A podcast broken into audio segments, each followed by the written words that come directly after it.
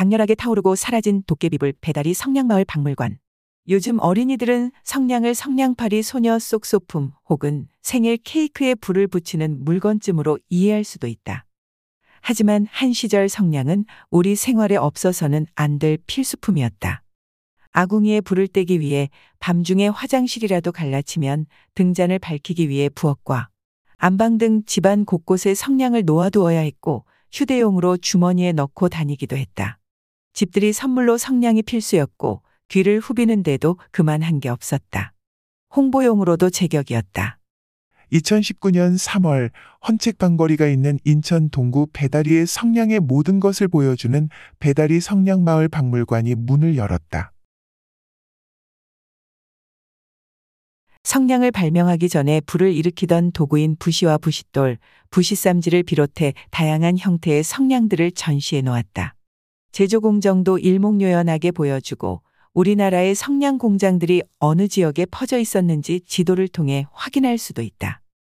2층에는 상표를 그리고 접어서 성냥갑을 만들어 볼 수 있는 체험 공간이 있다. 옛동인 천우체국 건물을 리모델링해 만든 작은 박물관이지만 우리나라 성냥의 역사를 한눈에 살펴볼 수 있는 귀한 공간이다. 배다리는 국내 최초의 기업 형태 성냥 공장이 있던 자리이기도 하다. 한반도에 대규모 성냥 공장이 들어선 것은 1917년 배다리에서 문을 연 조선인 촌주식회사가 처음이다. 인초는 도깨비불이란 말이다. 부싯돌을 쓰던 시절 성냥으로 단번에 불을 붙이는 걸 보고서는 다들 깜짝 놀라 그렇게 불렀으리라. 자본금은 당시 돈으로 50만 원이었고 신의주의 성냥의 필수 재료인 나무를 켜는 제재 공장도 부속 시설로 갖추었다. 성냥 생산 능력이 연간 7만 상자였다고 인천 부사에 나온다. 이 책을 펴낼 당시 경기가 불황이었다고 하는데 조선인 촌주 식회사에는 남자 100명, 여자 300명의 직원이 일할 정도로 규모가 컸다. 성냥의 하루 생산량은 평균 2만 6,900타. 타는 일본식 단위로 12개 한 묶음이다. 성냥에 마찰면 발화제로 처음에는 황린을 썼는데 독성이 있고 인화점이 낮아 쉽게 불이 날 위험이 있기 때문에 1920년 안전한 정린으로 바꾸었다. 이때부터 조선 성냥의 품질이 일본 제품에 뒤지지 않게 되었고 수입해서 쓰는 양도 줄었다. 국내 성냥 수요를 배달이의 조선인 촌주식회사에서 대부분 감당할 정도로 생산량이 많았다고 한다.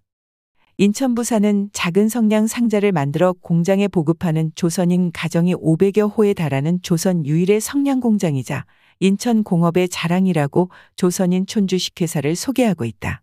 성냥갑을 붙이는 간의 수공업으로 이어졌다는 얘기다. 성냥갑 붙이는 이야기는 현덕의 소설 남생이 애도 등장한다. 1930년대 인천항 일대 풍경을 어린아이의 눈을 통해 실감나게 보여주는 내용이다. 주인공 노마의 아버지는 인천항에서 소금을 전하르는 막노동을 하다가 폐병을 얻어 구들장을 진 신세다. 부인이 생계를 책임져야 하는 처지인데 할 게 마땅치 않다 보니 인천항 선창가에 나가 오가는 사람들을 상대로 들병장수를 하게 된다. 술병을 들고 다니면서 잔수를 파는 일이다. 온갖 사람들로부터 희롱을 당하지만 돈을 벌기 위해서는 어쩔 수가 없다. 참다 못한 노마 아버지는 집을 나서려던 부인의 술병을 빼앗아 내던지며 굶어 죽더라도 그 일을 그만두라고 한다. 그리고는 시작한 일이 성냥갑 붙이는 일이었다. 그 옛날 가정집에서 부업으로 하던 성냥갑 붙이는 일을 이처럼 질감 넘치게 보여주는 소설이 또 있을까. 노마 아버지는 부인이 거들면 두 배는 더하지 싶지만 도와달라고 하기가 아니고 엄한 노마만 볶아 일을 시킨다. 노마는 아버지의 신용을 내 무릎 하나를 올려 턱을 괴고 앉아 작업을 한다. 그렇게 부자간에 붙인 성냥갑은 하루 천갑 안팎이었다. 계산에 넣었던 양에 턱없이 떨어진다. 벌이가 될 리 없다. 그 시절 성냥갑 붙이는 일은 기술 없는 무일푼들이 입에 풀칠이라도 가능케 했던 마지막 수단이었다. 인천의 조선인 촌주식회사가 들어서기 전에 우리는 성냥을 수입해서 썼는데 그 양이 어마어마했다. 청일전쟁 전후에 우리나라를 여행했던 이사벨라 비숍은 한국과 그 이웃나라들에서 수입 성냥을 장에서 팔던 모습을 그렸다. 비숍이 청일전쟁 직후 들른 황해도 봉산의 7일장에서 본 여러 수입품 중 일본제 황린 성냥도 있었다. 그 시기에 서울 양화진 쪽에서 서양인과 일본인이 합작해 작은 성냥 공장을 운영한 듯하다. 인천 부사는 그 공장이 조선 최초의 성냥 제조업이라고 밝히고 있다.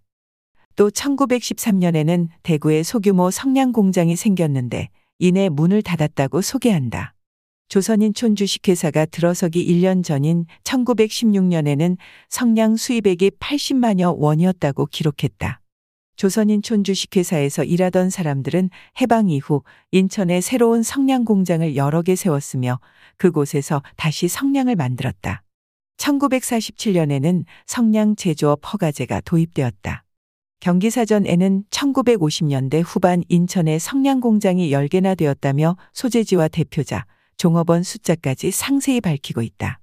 고려성냥 합동공업사, 대한성냥공업사, 한양성냥공장, 목양성냥공장, 인종성냥공장, 동양성냥공업사, 한국성냥공장, 항도성냥공업사, 인천성냥공장, 평안성냥공장 등이다. 인천이 우리나라 대표 성냥 제조도시였음을 실감나게 한다. 이랬던 성냥이 1970년대 후반 라이터가 등장하면서 설 자리를 잃었다. 이제는 성냥을 밀어냈던 라이터마저 보기 드문 시대가 되었다.